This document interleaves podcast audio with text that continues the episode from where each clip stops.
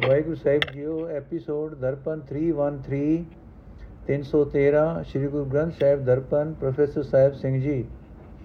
ਰਾਗ ਗੌਂਡ ਬਾਣੀ ਨਾਮਦੇਵ ਜੀ ਕੀ ਘਰ ਪਹਿਲਾ ਏਕ ਓੰਕਾਰ ਸਤਿਗੁਰ ਪ੍ਰਸਾਦ। ਅਸੁਮੇਧ ਜਗਨੇ ਤੁਲਾ ਗਦਾਨੇ ਪ੍ਰਾਗ ਇਸ਼ਨਾਨੇ ਤੋ ਨ ਪੁਜੇ ਹਰ ਕੀਰਤ ਨਾਮਾ। ਆਪਣੇ ਰਾਮ ਮੇ ਭਜ ਰੇ ਮਨ ਆਲਸੀਆ ਰਹਾਓ ਗਿਆ ਪਿੰਡ ਵਰਤਾ, ਬਨਾਰਸ ਅਸ ਬਸਤਾ ਮੁਖ ਭੇਦ ਚਤੁਰ ਪੜਤਾ ਸਗਲ ਧਰਮ ਅਚਿਤਾ ਗੁਰ ਗਿਆਨ ਇੰਦਰੀ ਦ੍ਰਿੜਤਾ ਖਟ ਕਰਮ ਸਹਿਤ ਰਹਤਾ, ਸਿਵਾ ਸਗਤ ਸੰਬਾਦੰ ਮਨ ਛੋੜ ਛੋੜ ਸਗਲ ਭੇਦੰ, ਸਿਮਰ ਸਿਮਰ ਗੋਬਿੰਦੰ, ਭਜਨਾ ਮਾ ਤਰਸ ਭਵ ਸਿੰਦੰ ਅਰਥ ਹੈ, ਜੇ ਕੋਈ ਮਨੁੱਖ ਅਸਮੇਤ ਜਗ ਕਰੇ, ਆਪਣੇ ਨਾਲ ਸਾਵਾ ਤੋਲ ਕੇ ਸੋਨਾ ਚਾਂਦੀ ਆਦਿਕ ਦਾਨ ਕਰੇ ਅਤੇ ਪ੍ਰਾਗ ਆਦਿਕ ਤੀਰਥਾਂ ਤੇ ਇਸ਼ਨਾਨ ਕਰੇ, ਤਾਂ ਵੀ ਇਹ ਸਾਰੇ ਕੰਮ ਪ੍ਰਭੂ ਦੇ ਨਾਮ ਦੀ, ਪ੍ਰਭੂ ਦੀ ਸਿਫਤ ਸਲਾਹ ਦੀ ਬਰਾਬਰੀ ਨਹੀਂ ਕਰ ਸਕਦੇ। ਸੋ ਹੈ ਮੇਰੇ ਆਲਸੀ ਮਨ, ਆਪਣੇ ਪਿਆਰੇ ਪ੍ਰਭੂ ਨੂੰ ਸਿਮਰ ਰਹਾਓ। ਜੇ ਮਨੁ ਗਿਆ ਤੀਰਥ ਤੇ ਜਾ ਕੇ ਪਿਤਰਾ ਨਮਿਤ ਪਿੰਡ ਚੜ ਭਰਾਏ, ਜੇ ਕਾਸੀ ਦੇ ਨਾਲ ਆਪਣੀ, ਕਾਸੀ ਦੇ ਨਾਲ ਵਗਦੀ ਅਸੀਂ ਨਦੀ ਦੇ ਕੰਢੇ ਰਹਿੰਦਾ ਹੋਵੇ, ਜੇ ਮੂੰਹੋਂ ਚਾਰੇ ਵੇਦ ਜ਼ਬਾਨੀ ਪੜਦਾ ਹੋਵੇ, ਜੇ ਮਨੁੱਖ ਸਾਰੇ ਕਰਮ ਧਰਮ ਕਰਦਾ ਹੋਵੇ ਆਪਣੇ ਗੁਰੂ ਦੀ ਸਿੱਖਿਆ ਲੈ ਕੇ ਇੰਦਰੀਆਂ ਨੂੰ ਕਾਬੂ ਵਿੱਚ ਰੱਖਦਾ ਹੋਵੇ, ਜੇ ਬ੍ਰਾਹਮਣਾ ਵਾਲੇ 6 ਹੀ ਕਰਮ ਸਦਾ ਕਰਦਾ ਰਹੇ। ਰਮਾਇਣ ਆਦਿਕ ਦਾ ਪਾਠ, ਹੈ ਮੇਰੇ ਮਨ, ਇਹ ਸਾਰੇ ਕਰਮ ਛੱਡ ਦੇ ਛੱਡ ਦੇ, ਇਹ ਸਭ ਪ੍ਰਭੂ ਨਾਲੋਂ ਵਿਤ ਪਾਣ ਵਾਲੇ ਹੀ ਹਨ। हे ਨਾਮਦੇਵ, ਗੋਬਿੰਦ ਦਾ ਭਜਨ ਕਰ, ਪ੍ਰਭੂ ਦਾ ਨਾਮ ਸਿਮਰ, ਨਾਮ ਸਿਮਰਿਆ ਹੀ ਸੰਸਾਰ ਸਮੁੰਦਰ ਤੋਂ ਪਾਰ ਲੰਘੇਗਾ। ਭਾਵ ਜਗ ਦਾਨ ਤੀਰਥ, ਇਸ਼ਨਾਨ ਆਦਿ ਕੋਈ ਵੀ ਕਰਮ ਸਿਮਰਨ ਦੀ ਬਰਾਬਰੀ ਨਹੀਂ ਕਰ ਸਕਦਾ। ਵੇਖੋ ਰਾਮਕਲੀ ਵਿੱਚ ਨਾਮ ਜੀ ਦਾ ਸ਼ਬਦ ਨੰਬਰ 4 ਗੌਂਡ ਨਾਦ ਬ੍ਰਹਮੇ ਜੈਸੇ ਮਿਰ ਗਾਏ, ਪ੍ਰਾਨ ਤਜੇ ਵਾ ਕੋ ਧਿਆਨ ਨ ਜਾਏ। ਐਸੇ ਰਾਮਾ, ਐਸੇ ਹੀਰੋ, ਰਾਮ ਛੋੜ ਚਿਤ ਅਨੰਤ ਨਾ ਫੇਰੋ ਰਹਾਓ। ਜੋ ਮੇਨਾ ਹੀਰੇ ਹੀਰੇ ਪਸੁਆਰਾ ਸੋਨਾ ਗੜਤੇ ਹੀਰੇ ਸੁਨਵਾਰਾ ਜੋ ਬਿਖਈ ਹੀਰੇ ਪਰ ਨਾਰੀ ਕੌਡਾ ਡਾਰਦ ਹੀਰੇ ਜੁਆਰੀ। ਜੈ ਜੈ ਦੇਖੋ ਤੈ ਤੈ ਰਾਮਾ, ਹਰ ਕੇ ਚਰਨ ਧਿਆਵੇ ਨਾਮਾ। ਨੋਟ ਰਾਉ ਦੀ ਤੁਕ ਵਿੱਚ ਜ਼ਿਕਰ ਹੈ ਕਿ ਮੈਂ ਰਾਮ ਨੂੰ ਹੇਰਦਾ ਹਾਂ, ਵੇਖਦਾ ਹਾਂ। ਇਸ ਤਰ੍ਹਾਂ ਹੋਰ ਖਿਆਲ ਬੁਲਾ ਕੇ ਵੇਖਦਾ ਹਾਂ, ਜਿਵੇਂ ਹਰਨ ਪਸ਼ਵਾਰਾ ਵਿਸ਼ਈ ਆਦਿਕ ਜਵਾਰੀਆਂ ਕੋਡਾ ਸੁੱਟ ਕੇ ਉਹਨਾਂ ਨੂੰ ਚੁਗਾਉ, ਚੁਰਾਉਂਦਾ ਨਹੀਂ। ਗੋ ਨਾਲ ਵੇਖਦਾ ਹੈ ਕਿ ਕੋਡਾ ਸੁਟਿਆ ਕੀ ਦਾਉ ਪਿਆ ਹੈ। ਸੋ ਇੱਥੇ ਲਫ਼ਜ਼ ਹੀਰੇ ਲਫ਼ਜ਼ ਹੀਰੇ ਦੇ ਥਾਂ ਵਰਤਿਆ ਵਰਤਿਆ ਹੈ। ਇਸੇ ਤਰ੍ਹਾਂ ਹੀਰੇ ਸੁਨਾਰਾ ਦਾ ਭਾਵ ਹੈ, ਹੀਰੇ ਸੁਨਾਰਾ। ਇਹ ਸਾਰੇ ਦ੍ਰਿਸ਼ਟਾਂਤ ਹੀਰਨ ਵੇਖਣ ਦੇ ਹੀ ਸੰਬੰਧ ਵਿੱਚ ਹਨ। ਅਰਥ, ਮੈਂ ਆਪਣੇ ਪਿਆਰੇ ਪ੍ਰਭੂ ਦੀ ਯਾਦ ਛੱਡ ਕੇ ਕਿਸੇ ਹੋਰ ਪਾਸੇ ਵੱਲ ਆਪਣੇ ਚਿੱਤ ਨੂੰ ਨਹੀਂ ਜਾਣ ਦਿੰਦਾ। ਮੈਂ ਵੀ ਪ੍ਰਭੂ ਨੂੰ ਇਉਂ ਹੀ ਤੱਕਦਾ ਹਾਂ ਰਹਾਉ ਜਿਵੇਂ ਹਰਨ ਆਪਣਾ ਆਪ ਬੁਲਾ ਕੇ ਨਾਦ ਦੇ ਪਿੱਛੇ ਦੌੜਦਾ ਹੈ, ਜਿੰਨ ਦੇ ਦਿੰਦਾ ਹੈ, ਪਰ ਉਸ ਨੂੰ ਉਸ ਨਾਦ ਦਾ ਧਿਆਨ ਨਹੀਂ ਵਿਸਰਦਾ। ਜਿਵੇਂ ਮਾਹੀਗਰ, ਮਾਹੀਗੀਰ ਮੱਛੀਆਂ ਵੱਲ ਤੱਕਦਾ ਹੈ, ਜਿਵੇਂ ਸੋਨਾ ਗੜਦਿਆਂ ਸੁਨਿਆਰਾ ਸੋਨੇ ਵੱਲ ਗੋ ਨਾਲ ਤੱਕਦਾ ਹੈ, ਜਿਵੇਂ ਵਿਸ਼ਈ ਮਨੁੱਖ ਪਰਾਈ ਨਾਰ ਵੱਲ ਤੱਕਦਾ ਹੈ ਜਿਵੇਂ ਜੂਆ ਖੇਡਣ ਲੱਗਾ, ਜੁਆਰੀਆ ਕੌਡਾ ਸੁੱਟ ਕੇ ਗੋ ਨਾਲ ਤੱਕਦਾ ਹੈ ਕਿ ਕੀ ਦਾਉ ਪਿਆ ਹੈ। ਮੈਂ ਨਾਮਦੇਵ ਵੀ ਇਹਨਾਂ ਵਾਂਗ ਸਦਾ ਆਪਣੇ ਪ੍ਰਭੂ ਨੂੰ ਸਿਮਰਦਾ ਹਾਂ ਤੇ ਜਿੱਧਰ ਤੱਕਦਾ ਹਾਂ, ਪ੍ਰਭੂ ਨੂੰ ਹੀ ਵੇਖਦਾ ਹਾਂ। ਮੇਰੀ ਸੁਰਤ ਸਦਾ ਪ੍ਰਭੂ ਵਿੱਚ ਹੀ ਰਹਿੰਦੀ ਹੈ। ਬਾ ਪ੍ਰਭੂ ਨਾਲ ਪ੍ਰੀਤ ਇਹੋ ਜਿਹੀ ਹੈ, ਜਿਵੇਂ ਕਿ ਆਪਾ ਭੁੱਲ ਜਾਏ, ਸੁਰਤ ਸਦਾ ਪ੍ਰਭੂ ਵਿੱਚ ਰਹੇ। ਗੋਣ। ਮੋਕੋ ਤਾਰ ਲੈ ਰਾਮਾ, ਤਾਰ ਲੈ। ਮੈਂ ਅਜਾਨ ਜਨ ਤਰਬੇ ਨ ਜਾਣੋ, ਬਾਪ ਬੀਠਲਾ ਬਾ ਦੇ ਰਾਓ। ਨਰਤੇ ਸੁਰ ਹੋਇ ਜਾਤ ਨਿਮਖ ਮੈਂ, ਸਤਗੁਰ ਬੁੱਧ ਸਿਖਲਾਈ ਨਰਤੇ ਉਪਜ ਸੁਰਗ ਕੋ ਜੀਤਿਓ, ਸੋ ਅਵਖਦ ਮੈਂ ਪਾਈ ਜਹਾਂ ਜਹਾਂ ਦੋ ਨਾਰਦ ਟੇਕੈ, ਨੈਕ ਟਿਕਾਵੋ ਮੋਹੇ। ਤੇਰੇ ਨਾਮ ਅਵਲੰਬ ਬਹੁਤ ਜਨ ਉਤਰੇ, ਨਾਮੇ ਕੀ ਨਿਜ ਮਤ ਏ। ਅਰਥੇ ਮੇਰੇ ਰਾਮ, ਮੈਨੂੰ ਸੰਸਾਰ ਸਮੁੰਦਰ ਤੋਂ ਉਤਾਰ ਲੈ, ਬਚਾ ਲੈ। हे ਮੇਰੇ ਪਿਤਾ ਪ੍ਰਭੂ ਮੈਨੂੰ ਆਪਣੀ ਬਾਹ ਫੜਾ ਮੈਂ ਤੇਰਾ ਅਣਜਾਣ ਸੇਵਕ ਹਾਂ ਮੈਂ ਤਰਨਾ ਨਹੀਂ ਜਾਣਦਾ ਰਹਾਉ हे ਬੀਠੁਲ ਪਿਤਾ ਮੈਨੂੰ ਵੀ ਗੁਰੂ ਮਿਲਾ ਗੁਰੂ ਤੋਂ ਮਿਲੀ ਮਤ ਦੀ ਬਰਕਤ ਨਾਲ ਅੱਖ ਦੇ ਫੇਰ ਵਿੱਚ ਮਨੁੱਖਾਂ ਤੋਂ ਦੇਵਤੇ ਬਣ ਜਾਈਦਾ ਹੈ हे ਪਿਤਾ ਮੇਰ ਕਰ ਮੈਂ ਵੀ ਉਹ ਦਵਾਈ ਹਾਸਲ ਕਰ ਲਵਾਂ ਜਿਸ ਨਾਲ ਮਨੁੱਖਾਂ ਤੋਂ ਜੰਮ ਕੇ ਭਾਵ ਮਨੁੱਖ ਜਾਤੀ ਵਿੱਚੋਂ ਹੋ ਕੇ ਸੁਰਗ ਨੂੰ ਜਿੱਤਿਆ ਜਾ ਸਕਦਾ ਹੈ। ਭਾਵ ਸੁਰਗ ਦੀ ਵੀ ਪਰਵਾਹ ਨਹੀਂ ਰਹਿੰਦੀ। हे ਮੇਰੇ RAM ਤੂੰ ਜਿਸ ਜਿਸ ਆਤਮਕ ਟਿਕਾਣੇ ਧੂ ਤੇ ਨਾਰਦ ਵਰਗੇ ਭਗਤਾਂ ਨੂੰ ਅਪਣਾਇਆ ਹੈ, ਮੈਨੂੰ ਸਦਾ ਲਈ ਅਪਣਾ ਦੇ। ਮੇਰਾ ਨਾਮ ਦੇਵ ਦਾ ਇਹ ਪੱਕਾ ਨਿਸ਼ਚਾ ਹੈ ਕਿ ਤੇਰੇ ਨਾਮ ਦੇ ਆਸਰੇ ਬੇਅੰਤ ਜੀਵ ਸੰਸਾਰ ਸਮੁੰਦਰ ਦੇ ਵਿਕਾਰਾਂ ਤੋਂ ਬਚ ਨਿਕਲਦੇ ਹਨ। ਬਾ ਪ੍ਰਭੂ ਤੋਂ ਨਾਮ ਸਿਮਰਨ ਦੀ ਮੰਗ ਨਾਮ ਦੀ ਬਰਕਤ ਨਾਲ ਸੂਰਗ ਦੀ ਵੀ ਲਾਲਸਾ ਨਹੀਂ ਰਹਿੰਦੀ। ਗੌਣ, ਮੋਹ ਲਾਗਤੀ ਤਲ ਬੇਲੀ ਬਛਰੇ ਬਿਨ ਗਉ ਗਾਏ ਅਕੇਲੀ। ਪਾਨੀਆ ਬਿਨ ਮੀਨ ਤਲਫ ਹੈ ਐਸੇ RAM ਨਾਮਾ ਬਿਨ ਬਾਪ ਰੋ ਨਾਮ ਰਹਾਉ। ਜੈਸੇ ਗਾਏ ਕਵਾਚਾ ਛੂਟਲਾ ਧਨ ਚੋਕਤਾ ਮਾਖਨ ਘੂਟਲਾ। ਨਾਮ ਦੇਉ ਨਰਾਇਣ ਪਾਇਆ, ਗੁਰ ਬੇਟਤ ਅਲਕ ਲਖਾਇਆ। ਜੈਸੇ ਵਿਖੇ ਹੇਤ ਪਰਨਾਰੀ ਐਸੇ ਨਾਮੇ ਪ੍ਰੀਤ ਮੁਰਾਰੀ, ਜੈਸੇ ਤਾਪ ਤੇ ਨਿਰਮਲ ਗਾਮਾ, ਤੈਸੇ RAM ਨਾਮਾ ਬਿਨ ਬਾਪਰੋ ਨਾਮਾ। ਅਰਥ ਜਿਵੇਂ ਵੱਛੇ ਤੋਂ ਵਿਛੜ ਕੇ ਇਕੱਲੀ ਗਾਂ ਘਾਬਰਦੀ ਹੈ, ਤਿਵੇਂ ਮੈਨੂੰ ਪ੍ਰਭੂ ਤੋਂ ਵਿਛੜ ਕੇ ਤੜਫੜਨੀ ਤੜਫੜੀ ਲੱਗਦੀ ਹੈ। ਤੜਫਣੀ ਲੱਗਦੀ ਹੈ। ਜਿਵੇਂ ਪਾਣੀ ਤੋਂ ਬਿਨਾ ਮੱਛੀ ਤੜਫਦੀ ਹੈ, ਫੜ ਫੜ ਤੜਫਦੀ ਹੈ ਤਿਵੇਂ ਮੈਂ ਨਾਮ ਦੇ ਪ੍ਰਭੂ ਦੇ ਨਾਮ ਤੋਂ ਬਿਨਾ ਘਾਬਰਦਾ ਹਾਂ ਰਹਾਉ ਜਿਵੇਂ ਜਦੋਂ ਗਾਂ ਦਾ ਬੱਚਾ ਕਿਲੇ ਨਾਲੋਂ ਖੁੱਲਦਾ ਹੈ, ਤਾਂ ਗਾਂ ਦੇ ਥਣ ਚੁੰਗਦਾ ਹੈ ਤੇ ਮੱਖਣ ਦੇ ਘੁੱਟ ਭਰਦਾ ਹੈ। ਤਿਵੇਂ ਜਦੋਂ ਮੈਨੂੰ ਨਾਮਦੇਵ ਨੂੰ ਸਤਿਗੁਰ ਮਿਲਿਆ, ਮੈਨੂੰ ਅਲਖ ਪ੍ਰਭੂ ਦੀ ਸੂਝ ਪੈ ਗਈ, ਮੈਨੂੰ ਰੱਬ ਮਿਲ ਪਿਆ। ਜਿਵੇਂ ਵਿਸ਼ੇ ਨੂੰ ਜਿਵੇਂ ਵਿਸ਼ੇ ਨੂੰ ਵਿਸ਼ੇ ਵਾਸਤੇ ਪਰਾਈ ਨਾਲ ਨਾਲ ਪਿਆਰ ਹੁੰਦਾ ਹੈ, ਮੈਨੂੰ ਨਾਮੇ ਨੂੰ ਵੀ, ਨੂੰ ਪ੍ਰਭੂ ਨਾਲ ਪਿਆਰ ਹੈ। ਪ੍ਰਭੂ ਦੇ ਨਾਮ ਤੋਂ ਵਿਛੜ ਕੇ ਮੈਂ ਨਾਮਦੇਵ ਇਉਂ ਘਾਬਰਦਾ ਹਾਂ, ਜਿਵੇਂ ਚਮਕਦੀ ਧੁੱਪ ਵਿੱਚ ਜੀਵ ਜਨ ਤਪਦੇ ਲੁਛਦੇ ਹਨ।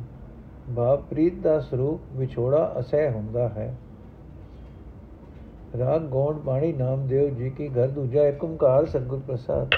ਹਰ ਹਰ ਕਰਤ ਮਿਟੇ ਸਭ ਧਰਮਾ ਹਰ ਕੋ ਨਾਮ ਲੈ ਉਤਮ ਧਰਮਾ, ਹਰ ਹਰ ਕਰਤ ਜਾਤ ਕੁਲ ਹਰੀ, ਸੋਹਰ ਅੰਧਲੇ ਕੀ ਲਾਖਰੀ ਹਰੇ ਨਮਸਤੇ ਹਰੇ ਨਮ, ਹਰ ਹਰ ਕਰਤ ਨਹੀਂ ਦੁਖ ਜਮੈ ਰਹਾਉ, ਹਰ ਹਰ ਨਾਕਸ਼ ਹਰੇ ਪ੍ਰਾਨ ਅਜੈਮਲ ਕੀਓ ਬਕੁੰਠੇ ਥਾਨ, ਸੁਆ ਪੜਾਵਤ ਗਨਕਾ ਤਰੀ ਸੋ ਹਰ ਨਾਨੋ ਕੀ ਪੁਤਰੀ, ਹਰ ਹਰ ਕਰਤ ਪੂਤ ਨਾ ਤਰੀ ਬਾਲ ਘਾਤਨੇ ਕਪਟੇ ਭਰੀ, ਸਿਮਰਨ ਦੋਪਦ ਸੁਤ ਉਧਰੀ ਗੌਤਮ ਸਤੀ ਸਿਲਾ ਨਿਸਤਰੀ, ਕੇਸੀ ਕੰਸ ਮਥਨ ਜਿਨ ਕੀਆ ਜੀ ਦਾਨ ਕਾਲੀ ਕੋ ਦਿਆ, ਪਣਵੇ ਨਾਮਾ ਐਸੋ ਹਰੀ, ਜਾਸ ਜਪਤ ਭੈ ਅਪਦਾ ਟਰੀ।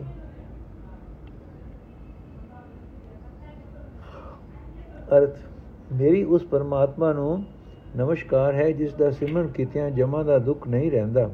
ਰਹਾਓ। ਹਰੀ ਨਾਮ ਸਿਮਰਿਆ, ਸਭ ਭਟਕਣਾ ਦੂਰ ਹੋ ਜਾਂਦੀਆਂ ਹਨ। हे ਭਾਈ, ਨਾਮ ਸਿਮਰ ਇਹੀ ਹੈ ਸਭ ਤੋਂ ਚੰਗਾ ਧਰਮ। ਨਾਮ ਸਿਮਰਿਆ ਨੀਵੀਂ ਉੱਚੀ ਜਾਤ, ਕੁਲ ਦਾ ਵਿਤਕਰਾ ਦੂਰ ਹੋ ਜਾਂਦਾ ਹੈ। ਉਹ ਹਰੀ ਨਾਮ ਹੀ ਮੈਂ ਅੰਨੇ ਦਾ ਅਸਰਾ ਹੈ। ਪ੍ਰਭੂ ਨੇ ਹਰਨਾਕਸ਼ ਦੈਂਤ ਨੂੰ ਮਾਰਿਆ, ਅਜਮਲ ਪਾਪੀ ਨੂੰ ਬੈਕੁੰਠ ਵਿੱਚ ਥਾਂ ਦਿੱਤੀ। ਉਸ ਹਰੀ ਦਾ ਨਾਮ ਤੇਤੇ, ਤੋਤੇ ਨੂੰ ਪੜਾਉਂਦਿਆਂ ਵੇਸਵਾ ਵਿਕਾਰਾਂ ਵੱਲੋਂ ਹਟ ਗਈ। ਉਹੀ ਪ੍ਰਭੂ ਮੇਰੀਆਂ ਅੱਖਾਂ ਦੀ ਪੁਤਲੀ ਹੈ।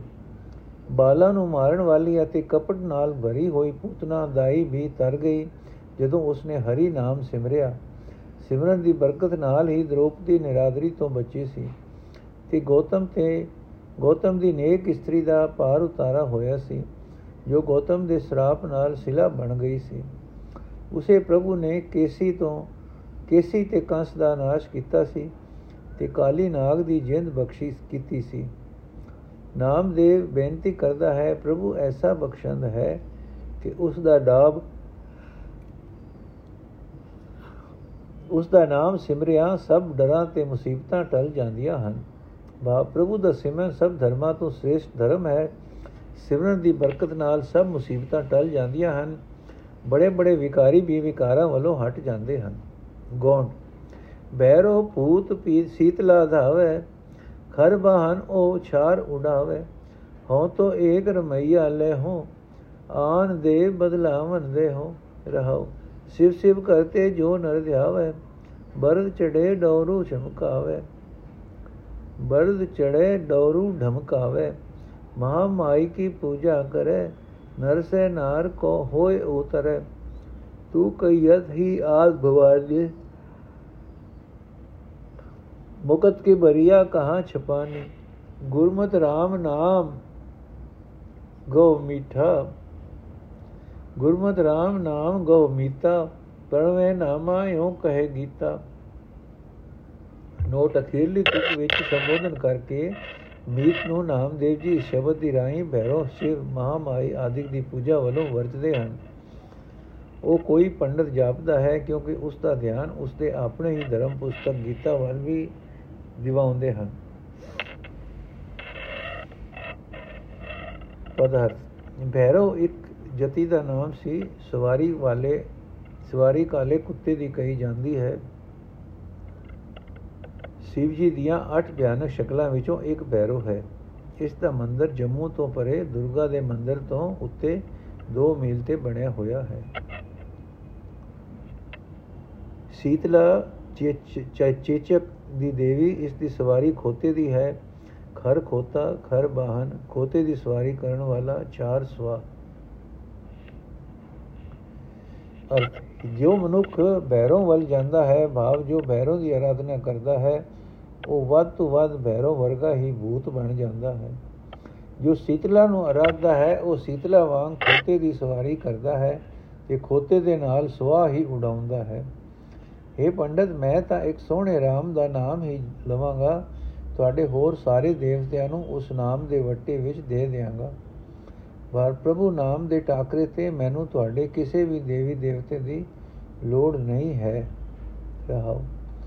ਜੋ ਮਨੁੱਖ ਸਿਵ ਦਾ ਨਾਮ ਜਪਦਾ ਹੈ, ਉਹ ਵੱਧ ਤੋਂ ਵੱਧ ਕੁਝ, ਜੋ ਕੁਝ ਹਾਸਲ ਕਰ ਸਕਦਾ ਹੈ। ਇਹ ਹੈ ਕਿ ਸ਼ਿਵ ਦਾ ਰੂਪ ਲੈ ਕੇ ਸ਼ਿਵ ਦੀ ਸਵਾਰੀ ਬਲਦ ਉੱਤੇ ਚੜਦਾ ਹੈ। ਤੇ ਸ਼ਿਵ ਵਾਂਗੂ ਡਮਰੂ ਵਜਾਉਂਦਾ ਹੈ। ਜੋ ਮਨੁੱਖ ਪਾਰਵਤੀ ਦੀ ਪੂਜਾ ਕਰਦਾ ਹੈ, ਉਹ ਮਨੁੱਖ ਤੋਂ ਜਨਾਨੀ ਬਣ ਕੇ ਜਨਮ ਲੈਂਦਾ ਹੈ, ਕਿਉਂਕਿ ਪੂਜਾ ਕਰਨ ਵਾਲਾ ਆਪਣੇ ਪੂਜੇ ਦਾ ਰੂਪ ਹੀ ਬਣ ਸਕਦਾ ਹੈ।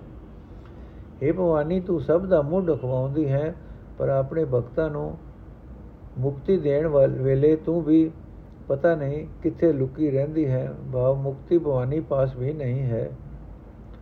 ਸੋ ਨਾਮਦੇਵ ਬੇਨਤੀ ਕਰਦਾ ਹੈ हे ਮਿੱਤਰ, ਪੰਡਤ ਸਤਗੁਰ ਦੀ ਸਿੱਖਿਆ ਲੈ ਕੇ ਸਤਗੁਰ ਦੀ ਸਿੱਖਿਆ ਲੈ ਕੇ ਪਰਮਾਤਮਾ ਦੇ ਨਾਮ ਦੀ ਓਟ ਲੈ ਤੁਹਾਡੀ ਧਰਮ ਪੁਸਤਕ ਗੀਤਾ ਵੀ ਇਹੀ ਆਖਦੀ ਹੈ। ਸ਼ਬਦ ਦਾ ਭਾਵ, ਪੂਜਾ ਕਰਕੇ ਮਨੁੱਖ ਵੱਧ ਤੋਂ ਵੱਧ ਆਪਣੇ ਪੂਜੇ ਦਾ ਰੂਪ ਹੀ ਬਣ ਸਕਦਾ ਹੈ। ਸੰਸਾਰ ਸਮੁੰਦਰ ਤੋਂ ਮੁਕਤੀ ਦਿਵਾਉਂਦੀ, ਦਿਵਾਉਣੀ ਕਿਸੇ ਦੇਵੀ ਦੇਵਤੇ ਦੇ ਹੱਥ ਨਹੀਂ, ਇਸ ਵਾਸਤੇ ਪਰਮਾਤਮਾ ਦਾ ਨਾਮ ਹੀ ਸਿਮਰਨਾ ਚਾਹੀਦਾ ਹੈ। ਪ੍ਰਭੂ ਹੀ ਮੁਕਤੀ ਦਾਤਾ ਹੈ ਬਿਲਾਵਲ ਗੌਣ ਆਜ ਨਾਮੇ ਬੀਠਲ ਦੇਖਿਆ ਮੂਰਖ ਕੋ ਸਮਝਾਓ ਰੇ ਰਾਉ ਪਾਂਡੇ ਤੁਮਰੀ ਗਾਇਤਰੀ ਲੋਹੇ का खेत खा लोधे का खेत खाती थी पांडे तुमरी गायत्री लोधे का खेत खाती थी लेकर ठेंगा टगरी तोरी लांगत लांगत जाती थी पांडे तुमरा महादेव धौले बल्द चढ़या आवत देखा था मोदी के घर खाना पाका वाका लड़का मारिया था पांडे तुमरा रामचंद्र सो भी आवत देखा था रावण सेती सरबर होई घर की जोए गवाई थी हिंदू अन्ना तुर्कू काना दूहा ते ज्ञानी सियाणा हिंदू पूजा देवरा मुसलमान मसीत नामे सोई सेवया जय देवरा न मसीत ਨੋਟ। ਕਈ ਵਿਦਵਾਨ ਸੱਜਣ ਖਿਆਲ ਕਰਦੇ ਹਨ ਕਿ ਭਗਤ ਨਾਮਦੇਵ ਜੀ ਨੇ ਇਸ ਸ਼ਬਦ ਵਿੱਚ ਹਾਸ ਰਸ ਵਰਤਿਆ ਹੈ, ਪਰ ਸੰਚਾਈ, ਸਚਾਈ ਬਿਆਨ ਕਰਕੇ ਕਿਸੇ ਕੁਰਾਹੇ ਜਾਂਦੇ ਨੂੰ ਰਾਹ ਦੱਸਣਾ ਹੋਰ ਗੱਲ ਹੈ। ਜੇ ਕਿਸੇ ਦੇ ਧਾਰਮਿਕ ਜਜ਼ਬਿਆਂ ਨੂੰ ਮਖੌਲ ਕਰਕੇ ਠੋਕਰ ਲਾਈ, ਲਾਣੀ ਬੜਾ ਦੁਖਦਾਈ ਕੰਮ ਹੈ। ਇਹ ਗੱਲ ਮੰਨੀ ਨਹੀਂ ਜਾ ਸਕਦੀ ਕਿ ਭਗਤ ਜੀ ਇਉਂ ਕਿਸੇ ਦਾ ਦਿਲ ਦੁਖਾ ਸਕਦੇ ਸਨ ਜਾਂ ਅਜੇ ਦੁਖਾਵੇਂ ਵਾਕ ਨੂੰ ਸਤਿਗੁਰੂ ਜੀ ਉਸ ਬਾਣੀ ਬੋਧ ਵਿੱਚ ਦਰਦ ਕਰਦੇ ਜੋ ਸਿੱਖ ਦੇ ਜੀਵਨ ਦਾ ਆਸਰਾ ਹੈ।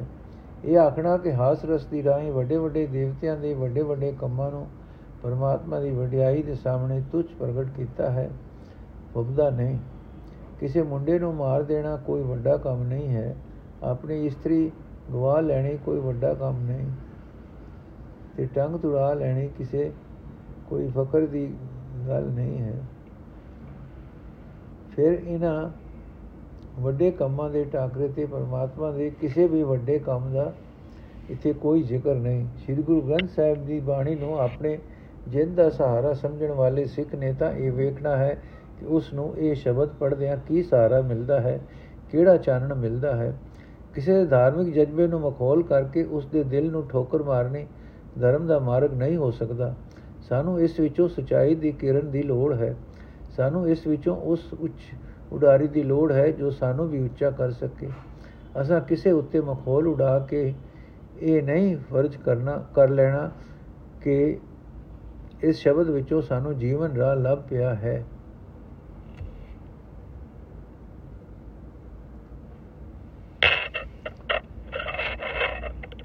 ਜੇ ਕਿਸੇ ਮੁਕੰਮਲ ਸ਼ਬਦ ਨੂੰ ਜੋ ਕਿਸੇ ਮੁਕੰਮਲ ਸ਼ਬਦ ਨੂੰ ਇੱਕ ਖਿੜਿਆ ਹੋਇਆ ਸੁੰਦਰ ਫੁੱਲ ਮਦ, ਮਿਥ ਲਈਏ ਤਾਂ ਰਹਾਉ ਦੀ ਤੁਕ ਉਸ ਫੁੱਲ ਦਾ ਮਕਰੰਦ ਹੁੰਦਾ ਹੈ। ਰਹਾਉ ਵਿੱਚ ਉਹ ਕੇਂਦਰੀ ਰਮਜ਼ ਹੋਇਆ ਕਰਦੀ ਹੈ, ਜਿਸ ਦਾ ਵਿਕਾਸ ਸਾਰੇ ਸ਼ਬਦ ਵਿੱਚ ਕੀਤਾ ਜਾਂਦਾ ਹੈ। ਇਸੇ ਨਿਯਮ ਨੂੰ ਜੇ ਇਸ ਸ਼ਬਦ ਵਿੱਚ ਵੀ ਗੋ ਨਾਲ ਵਰਤਾਂਗੇ, ਤਾਂ ਉਹ ਸੁਗੰਧੀ ਜੋ ਇਸ ਰਹਾਉ ਮਕਰੰਦ ਵਿੱਚ ਲੁਕੀ ਪਈ ਹੈ, ਸਾਰੇ ਖਿੜੇ ਫੁੱਲ ਵਿੱਚੋਂ ਮਹਿਕ ਦੇਣ ਲੱਗ ਪਏਗੀ। ਸਾਰੀ ਰਮਜ਼ ਖੁੱਲ ਜਾਏਗੀ। ਸ਼ਬਦ ਦੇ ਤਿੰਨ ਬੰਦਾਂ ਵਿੱਚ ਕਿਸੇ ਭਾਂਡੇ ਨੂੰ ਸੰਬੋਧਨ ਕਰ ਰਹੇ ਹਨ ਸੋ ਰਹਾਉ ਵਿੱਚ ਰਤਿਆ ਲਫ਼ਜ਼ ਰੇ ਵੀ ਉਸ ਪਾਂਡੇ ਵਾਸਤੇ ਹੀ ਹੈ। ਇਸ ਤੁਕ ਵਿੱਚ ਪਾਂਡੇ ਨੂੰ ਆਪਣਾ ਹਾਲ ਦੱਸਦੇ ਹਨ ਕਿ ਮੈਂ ਤਾਂ ਬੀਠੂਲ ਦਾ ਦੀਦਾਰ ਕਰ ਲਿਆ ਹੈ ਤੇ ਨਾਲ ਹੀ ਉਸ ਨੂੰ ਇਹ ਚੇਤਾ ਵੀ ਕਰਾਉਂਦੇ ਹਨ ਕਿ ਤੂੰ ਤਾਂ ਮੂਰਖ ਹੀ ਰਹਿਓ ਤੈਨ ਦੀਦਾਰ ਨਾ ਹੋਇਆ। ਬਾਕੀ ਸਾਰੇ ਸ਼ਬਦ ਵਿੱਚ ਪਾਂਡੇ ਨੂੰ ਉਸ ਦੀਆਂ ਉਕਾਈਆਂ ਸਮਝਾ ਰਹੇ ਹਨ, ਜਿਨ੍ਹਾਂ ਨੇ ਉਸ ਨੂੰ ਬੀਠਲ ਦਾ ਦਰਸ਼ਨ ਕਰਨ ਨਹੀਂ ਦਿੱਤਾ। ਇੱਥੇ ਇੱਕ ਦੇ ਹੋਰ ਸਵਾਦਲੀ ਗੱਲ ਵੀ ਵੇਖਣ ਵਾਲੀ ਹੈ, ਜੋ ਨਾਮਦੇਵ ਜੀ ਦਾ ਬੀਠਲ ਕਿਸੇ ਮੰਦਰ ਵਿੱਚ ਸਥਾਪਨ ਕੀਤਾ ਹੁੰਦਾ, ਤਾਂ ਉਸ ਮੰਦਰ ਵਿੱਚ ਰਹਿਣ ਵਾਲੇ ਪਾਂਡੇ ਨੂੰ ਤਾਂ ਉਸ ਦਾ ਦਰਸ਼ਨ ਜਦ ਉਹ ਚਾਹੁੰਦਾ ਹੋ ਸਕਦਾ ਸੀ, ਕਿਉਂਕਿ ਪਾਂਡਾ ਪਾਂਡਾ ਉੱਚੀ ਜਾਤਦਾ ਸੀ। ਪਰ ਸੂਦਰ ਰਾਮਦੇਵ ਨੂੰ ਬੀਠਲ ਦਾ ਦਰਸ਼ਨ ਕਿਵੇਂ ਹੋਇਆ? ਇਸ ਨੂੰ ਤਾਂ ਸੁੰਦਰ ਹੋਣ, ਸੁਦਰ ਹੋਣ ਕਰਕੇ ਸਗੋਂ ਧੱਕੇ ਪੈ ਸਕਦੇ ਸਨ। ਪਰ ਅਸਲ ਗੱਲ ਇਹ ਹੈ ਕਿ ਨਾਮਦੇਵ ਦਾ ਬੀਠਲ ਕਿਸੇ ਮੰਦਰ ਵਿੱਚ ਬਿਠਾਇਆ ਹੋਇਆ ਬੀਠਲ ਨਹੀਂ ਸੀ। ਉਹ ਬੀਠਲ ਉਹ ਸੀ ਜੋ ਦੇ ਜਿਆ ਦੇਵਰਾ ਨਾਮ ਸੀ। ਕਿ ਅਜੇ ਵੀ ਕੋਈ ਸ਼ੱਕ ਰਹਿ ਜਾਂਦਾ ਹੈ ਕਿ ਭਗਤ ਨਾਮਦੇਵ ਜੀ ਕਿਸੇ ਮੰਦਰ ਵਿੱਚ ਥਾਪੇ ਹੋਏ ਬੀਠਲ ਦੇ ਪੁਜਾਰੀ ਨਹੀਂ ਸਨ? ਉਹ ਤਾਂ ਸਗੋਂ ਮੰਦਰ ਵਿੱਚ ਟਿਕਾਏ ਹੋਏ ਬੀਠਲ ਦੀ ਪੂਜਾ ਕਰਨ ਵਾਲੇ ਪਾਂਡੇ ਨੂੰ ਕੀ ਕਹਿ ਰਹੇ ਹਨ? ਕਿ ਤੂੰ ਮੂਰਖ ਹੀ ਰਹਿਓ ਤੈਨੂੰ ਅਜੇ ਤੱਕ ਬੀਠਲ ਦੇ ਇਸਤਸ਼ਨ ਨਹੀਂ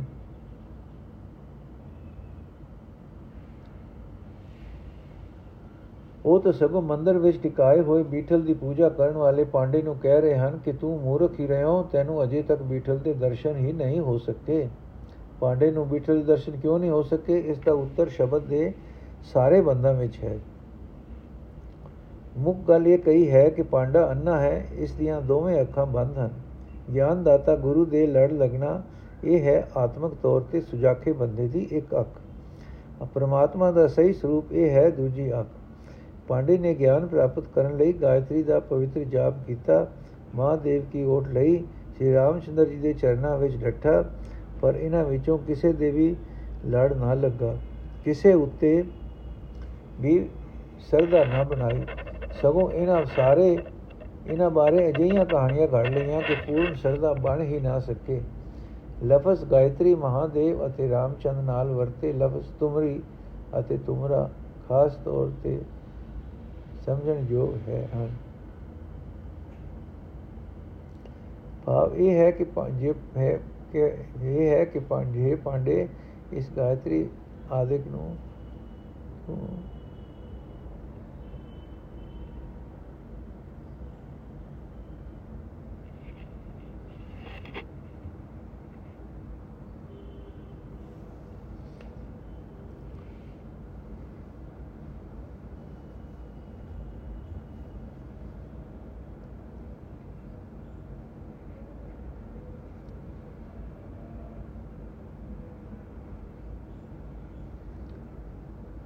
ਭਾਵ ਇਹ ਹੈ ਕਿ ਇਹ ਪਾਂਡੇ ਜਿਸ ਗਾਇਤਰੀ ਆਦਿਕ ਨੂੰ ਤੂੰ ਆਪਣਾ ਗਿਆਨ ਦਾਤਾ ਕਹਿੰਦਾ ਹੈ, ਉਸ ਵਿੱਚ ਤੂੰ ਆਪ ਹੀ ਨੁਕਸ ਦੱਸੀ ਜਾ ਰਿਹਾ ਹੈ। ਫਿਰ ਤੇਰਾ ਸਿਦਕ ਕਿਵੇਂ ਬਣੇ? ਇਹ ਗਿਆਨ ਦੀ ਅੱਖ ਗਈ। ਦੂਜੀ ਦਾ ਵੀ ਇਹੀ ਹਾਲ ਹੋਇਆ। ਬੀਠਲ ਸੀ, ਮਾਇਆ ਤੋਂ ਪਰੇ ਅਤੇ ਸਰਵ ਵਿਆਪਕ ਪਰ ਪਾਂਡੇ ਨੇ ਉਸ ਨੂੰ ਮੰਦਰ ਵਿੱਚ ਕੈਦ ਕਰ ਦਿੱਤਾ। ਸਿਰਫ ਉਸ ਮੂਰਤੀ ਨੂੰ ਬੀਠਲ ਸਮਝਿਆ, ਜੋ ਮੰਦਰ ਵਿੱਚ ਸੀ। ਸੰਸਾਰ ਵਿੱਚ ਵਸਦਾ ਬੀਠਲ ਉਸ ਨੂੰ ਨਾ ਦਿਸਿਆ। ਤੁਰਕ ਇਸ ਗੱਲੋਂ ਕੁਝ ਬਚਿਆ ਰਿਹਾ। ਇਸ ਨੇ ਇੱਕ ਹਜ਼ਰਤ ਮੁਹੰਮਦ ਸਾਹਿਬ ਵਿੱਚ ਪੂਰਾ ਸਿਦਕ ਬਣਾਇਆ ਹੈ, ਪਰ ਇੱਕ ਉਕਾਈ ਇਹ ਵੀ ਖਾ ਗਿਆ ਇਸ ਨੇ ਮਸਜਿਦ ਨੂੰ ਹੀ ਰੱਬ ਦਾ ਘਰ ਸਮਝ ਲਿਆ ਹੈ। ਇਸ ਨੇ ਨਿਰੇ ਕਾਬੇ ਵਿੱਚ ਹੀ ਰੱਬ ਨੂੰ ਵੇਖਣ ਦੀ ਕੋਸ਼ਿਸ਼ ਕੀਤੀ ਹੈ। ਸੋ ਇੱਕ ਅੱਖੋਂ ਕਾਣਾ ਰਹਿ ਗਿਆ। ਗੁਰੂ ਸਾਹਿਬ, ਗੁਰੂ ਨਾਨਕ ਸਾਹਿਬ ਨੂੰ ਭਲਾ, ਇਸ ਸ਼ਬਦ, ਇਹ ਸ਼ਬਦ ਕਿਉਂ ਪਿਆਰਾ ਲੱਗਾ? ਉਹਨਾਂ ਭਗਤ ਜੀ ਦੇ ਵਰਤਨ, ਵਤਨ ਤੋਂ ਇਹ ਸਾਮ ਕੇ ਕਿਉਂ ਲਿਆਂਦਾ? ਹੁਣ ਉਪਰਲੀ ਵਿਚਾਰ ਦੇ ਸਾਹਮਣੇ ਉੱਤਰ ਸਪਸ਼ਟ ਹੈ ਗੁਰੂ ਗ੍ਰੰਥ ਸਾਹਿਬ ਦੀ ਬਾਣੀ ਸਿੱਖ ਦੇ ਜੀਵਨ ਦਾ ਆਸਰਾ ਹੈ। ਪਰ ਇਸ ਵਿੱਚ ਕਿਤੇ ਕੋਈ ਸ਼ੱਕ ਨਹੀਂ ਰਹਿਣਾ ਚਾਹੀਦਾ ਕਿ ਫਲਾਣਾ ਸ਼ਬਦ ਤਾਂ ਸਾਨੂੰ ਨਹੀਂ ਜਚਦਾ। ਜੇ ਪਾਂਡੇ ਦੇ ਮਾਂ ਦੇ ਵਾਂਗ ਸਿੱਖ ਨੇ ਵੀ ਆਪਣੇ ਪ੍ਰੀਤਮ ਗੁਰੂ ਨੂੰ ਸ਼ਰਾਬ ਦੇਣ ਵਾਲਾ ਮੰਨ ਲਿਆ, ਤਾਂ ਜਿਵੇਂ ਪਾਂਡਾ ਮਹਾਦੇਵ ਨੂੰ ਪੂਜਦਾ ਸਿੱਤਾ ਹੈ, ਪਰ ਉਸ ਪਾਸੋਂ ਕੰਬਦਾ ਫਿਰ ਵੀ ਰਹਿੰਦਾ ਹੈ ਕਿ ਕਿਤੇ ਸ਼ਰਾਬ ਨਾ ਮਿਲ ਜਾਏ। ਸਿੱਖ ਦਾ ਵੀ ਇਹੀ ਹਾਲ ਰਹੇਗਾ, ਗੁਰੂ ਦੇ ਚਰਨਾਂ ਤੋਂ ਰੀਝ ਨਾਲ ਸਦਕੇ ਨਹੀਂ ਹੋ ਸਕੇਗਾ। ਕਿਉਂਕਿ ਉਸ ਨੂੰ ਇਹ ਹੀ ਡਰ ਰਹੇਗਾ ਕਿ ਗੁਰੂ ਗੁੱਸੇ ਵਿੱਚ ਆ ਕੇ ਸ਼ਰਾਬ ਦੇ ਸਕਦਾ ਹੈ। ਸਿੱਖ ਦਾ ਪੂਜਿਆ ਅਕਾਲ ਪੁਰਖ ਹਰ ਥਾਂ ਹੈ ਤੇ ਸਿੱਖ ਦਾ ਤੀਰਥ ਉਸ ਦਾ ਆਪਣਾ ਹਿਰਦਾ ਹੈ। ਜਿੱਥੇ ਨਿਤ ਜੁੜ ਕੇ ਸਿੱਖ ਇਸ਼ਨਾਨ ਕਰਦਾ ਹੈ। ਅਰਥ, ਸ਼ਬਦ ਦਾ ਅਰਥ। ਇਹ ਪਾਂਡੇ, ਮੈਂ ਤਾਂ ਇਸੇ ਜਨਮ ਵਿੱਚ ਪਰਮਾਤਮਾ ਦਾ ਦਰਸ਼ਨ ਕਰ ਲਿਆ ਹੈ, ਪਰ ਤੂੰ ਮੂਰਖ ਹੀ ਰਹਿਓ। ਤੈਨੂੰ ਦਰਸ਼ਨ ਨਹੀਂ ਹੋਇਆ, ਆ ਮੈਂ ਤੈਨੂੰ ਮੂਰਖ ਨੂੰ ਸਮਝਾਵਾਂ ਕਿ ਤੈਨੂੰ ਦਰਸ਼ਨ ਕਿਉਂ ਨਹੀਂ ਹੁੰਦਾ? ਇਹ ਪਾਂਡੇ, ਪਹਿਲਾਂ ਤਾਂ ਜਿਸ ਗਾਇਤਰੀ ਦਾ ਤੂੰ ਪਾਠ ਕਰਦਾ ਹੈ, ਉਸ ਉੱਤੇ ਤੇਰੀ ਸ਼ਰਧਾ ਨਹੀਂ ਬਣ ਸਕਦੀ, ਕਿਉਂਕਿ ਤੇਰੀ ਗਾਇਤਰੀ ਉਹ ਹੈ ਜਿਸ ਬਾਰੇ ਤੂੰ ਆਪ ਹੀ ਆਖਦਾ ਹੈ ਕਿ ਇੱਕ ਵਾਰੀ ਸ਼ਰਾਪ ਦੇ ਕਾਰਨ ਗਊ ਦੀ ਜੂਨ ਵਿੱਚ ਆ ਕੇ ਇੱਕ ਲੋਧੇ ਜੱਟ ਦੀ ਪਹਿਲੀ ਖਾਨ ਜਾ ਪਈ। ਉਸਨੇ ਸੋਟਾ ਲੈ ਕੇ ਲੱਤ ਤੋੜ ਦਿੱਤੀ, ਤਾਂ ਵਿਚਾਰੀ ਲੰਗਾ ਲੰਗਾ ਕੇ ਤੁਰਨ ਲੱਗੀ।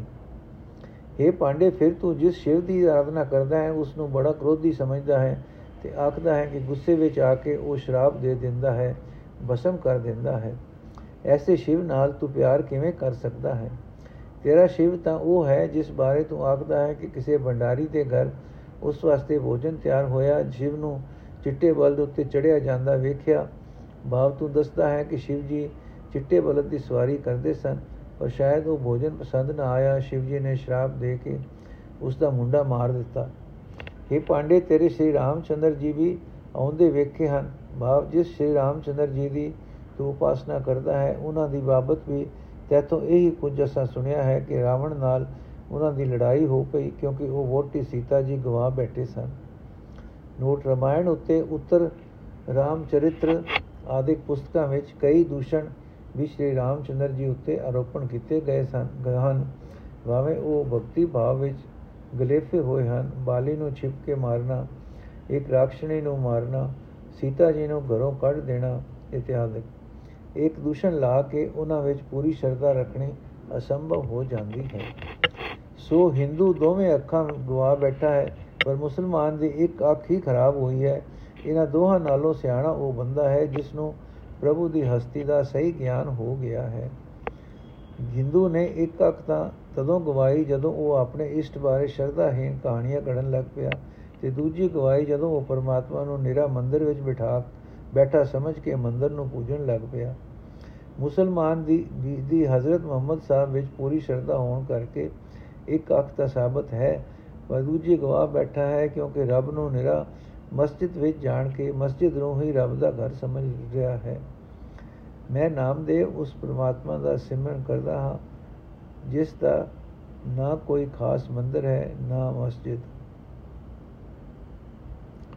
ਰਾਗ ਗੌਣ ਬਾਣੀ ਰਵਿਦਾਸ ਜੀਓ ਕੀ ਘਰ ਦੂਜਾ ਏਕ ਓੰਕਾਰ ਸਤਿਗੁਰ ਪ੍ਰਸਾਦ ਮੁਕੰਦ ਮੁਕੰਦ ਜਪੋ ਸੰਸਾਰ ਬਿਨ ਮੁਕੰਦ ਤਨ ਹੋਏ ਕੋ ਹਾਰ ਸੋਈ ਮੁਕੰਦ ਮੁਕਤ ਕਾ ਦਾਤਾ ਸੋਈ ਮੁਕੰਦ ਹਮਰਾ ਪਿਤ ਮਾਤਾ ਜੀਵਤ ਮੁਕੰਦੇ ਮਰਤ ਮੁਕੰਦੇ ਤਾਕੇ ਸੇਵਕ ਕੋ ਸਦਾ ਆਨੰਦੇ ਰਹਾਓ ਮੁਕੰਦ ਮੁਕੰਦ ਹਮਾਰੇ ਪ੍ਰਾਨੰ ਜਬ ਮੁਕੰਦ ਪਸਤਕ ਨਿਸ਼ਾਨ ਸੇਵ ਮੁਕੰਦ ਕਰੇ ਬੈਰਾਗੀ, ਸੋਈ ਮੁਕੰਦ ਦੁਰਬਲ ਧਨ ਲਾਦੀ ਏਕ ਮੁਕੰਦ ਕਰੇ ਉਪਕਾਰ, ਹਮਰਾ ਕਹਾ ਕਰੇ ਸੰਸਾਰ।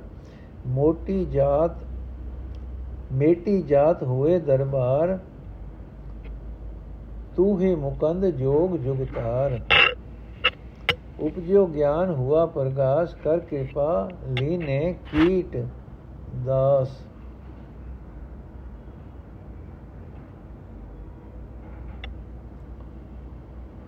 ਅਰਥ, ਮਾਇਆ ਦੇ ਬੰਧਨਾਂ ਤੋਂ ਖਲਾਸੀ ਦੇਣ ਵਾਲੇ ਪ੍ਰਭੂ ਦੀ ਬੰਦਗੀ ਕਰਨ ਵਾਲੇ ਨੂੰ ਸਦਾ ਹੀ ਆਨੰਦ ਬਣਿਆ ਰਹਿੰਦਾ ਹੈ, ਕਿਉਂਕਿ ਉਹ ਜਿਉਂਦਾ ਵੀ ਪ੍ਰਭੂ ਨੂੰ ਸਿਮਰਦਾ ਹੈ ਤੇ ਮਰਦਾ ਵੀ ਉਸ ਨੂੰ ਯਾਦ ਕਰਦਾ ਹੈ। ਸਾਰੀ ਉਮਰ ਹੀ ਪ੍ਰਭੂ ਨੂੰ ਚੇਤੇ ਰੱਖਦਾ ਹੈ, ਰਹਾਓ। ਇਹ ਲੋਕੋ, ਮੁਕਤੀ ਦਾਤੇ ਪ੍ਰਭੂ ਨੂੰ ਸਦਾ ਸਿਮਰੋ। ਉਸ ਦੇ ਸਿਮਰਨ ਤੋਂ ਬਿਨਾ ਇਹ ਸਰੀਰ ਵਿਅਰਥ ਹੀ ਚਲਾ ਜਾਂਦਾ ਹੈ।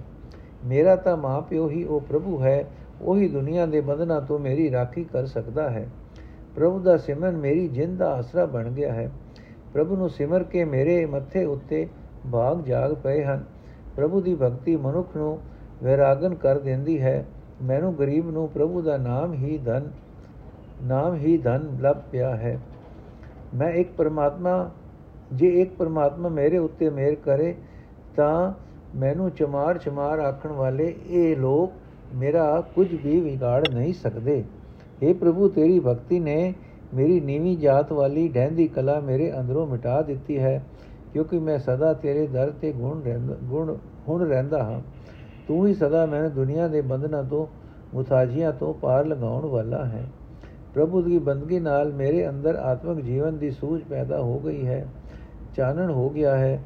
ਮੇਰ ਕਰਕੇ ਮੈਨੂੰ ਨਿਮਾਣੇ ਦਾਸ ਨੂੰ ਪ੍ਰਭੂ ਦੇ ਨੇ ਆਪਣਾ ਬਣਾ ਲਿਆ ਹੈ। हे ਰਵਿਦਾਸ, ਆਖ, ਸੁਣ ਮੇਰੀ ਤ੍ਰਿਸ਼ਨਾ, ਹੁਣ ਹੁਣ ਮੇਰੀ ਤ੍ਰਿਸ਼ਨਾ ਮੁੱਕ ਗਈ ਹੈ। ਮੈਂ ਹੁਣ ਪ੍ਰਭੂ ਨੂੰ ਸਿਮਰਦਾ ਹਾਂ, ਨਿਤ ਪ੍ਰਭੂ ਦੀ ਹੀ ਭਗਤੀ ਕਰਦਾ ਹਾਂ। ਸ਼ਬਦ ਦਾ ਭਾਵ, ਪਰਮਾਤਮਾ ਦਾ ਸਿਮਰਨ ਕਰਿਆ ਕਰੋ।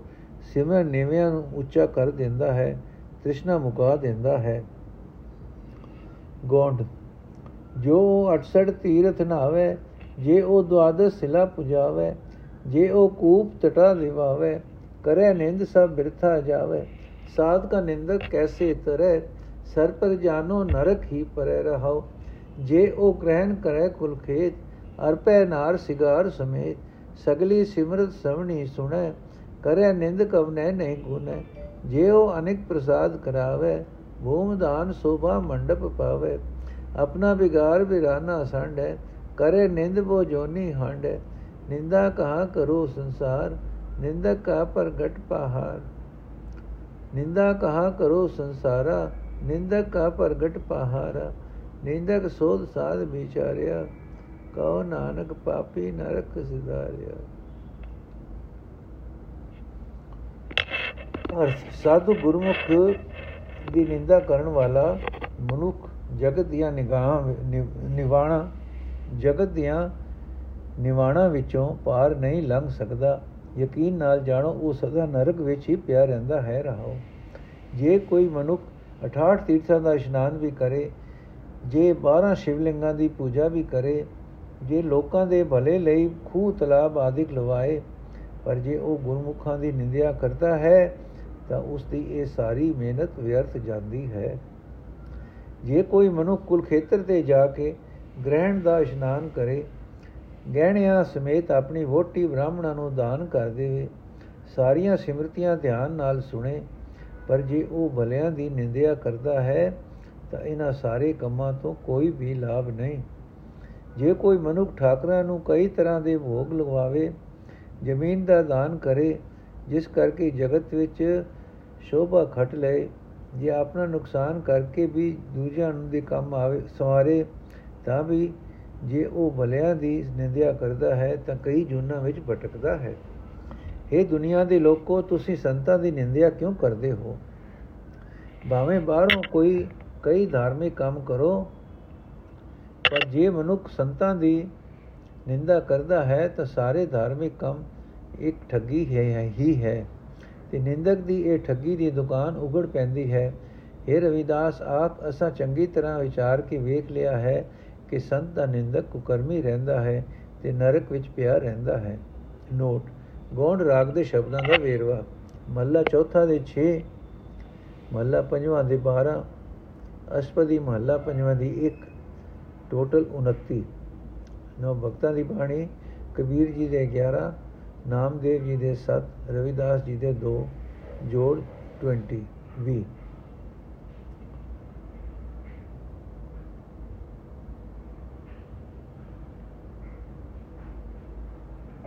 ਕੁੱਲ ਜੋੜ 49 ਸੋ ਇਸ ਸ਼ਬਦ ਦੇ ਅਖੀਰ ਵਿੱਚ ਦਿੱਤਾ ਹੈ 4 2 11 7 2 ਤੇ 49 ਅੱਜ ਦਾ ਐਪੀਸੋਡ ਇੱਥੇ ਸਮਾਪਤ ਹੈ ਜੀ। ਕੱਲ ਅਸੀਂ ਰਾਗ ਰਾਮਕਲੀ ਤੋਂ ਸ਼ੁਰੂ ਕਰਾਂਗੇ। ਵਾਹਿਗੁਰੂ ਜੀ ਕਾ ਖਾਲਸਾ, ਵਾਹਿਗੁਰੂ ਜੀ ਕੀ ਫਤਿਹ।